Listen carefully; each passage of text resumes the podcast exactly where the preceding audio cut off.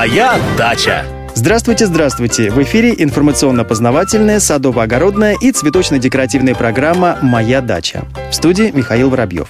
Сегодня мы поговорим об удобрениях.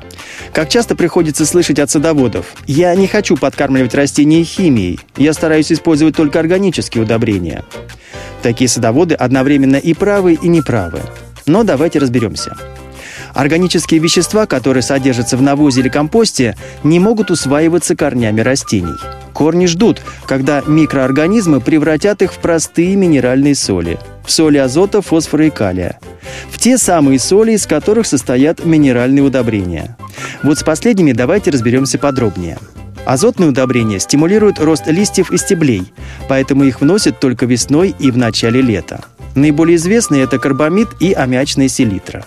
Азотные удобрения очень хорошо растворяются в воде, поэтому перед подкормкой их можно просто разбросать вокруг растений, а потом обильно полить. Фосфорные удобрения необходимы для нормального развития корней.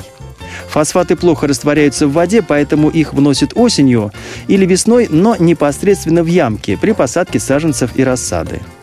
Калийные удобрения ответственны за качественные изменения в организме растения.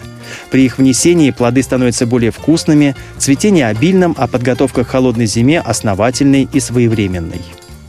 Однако все минеральные удобрения очень концентрированные. В 10 литрах воды обычно нужно растворять не более 1-2 столовых ложек.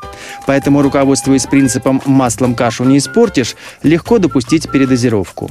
Чтобы этого не произошло, внимательно читайте нормы внесения, которые указаны на упаковке. Моя дача.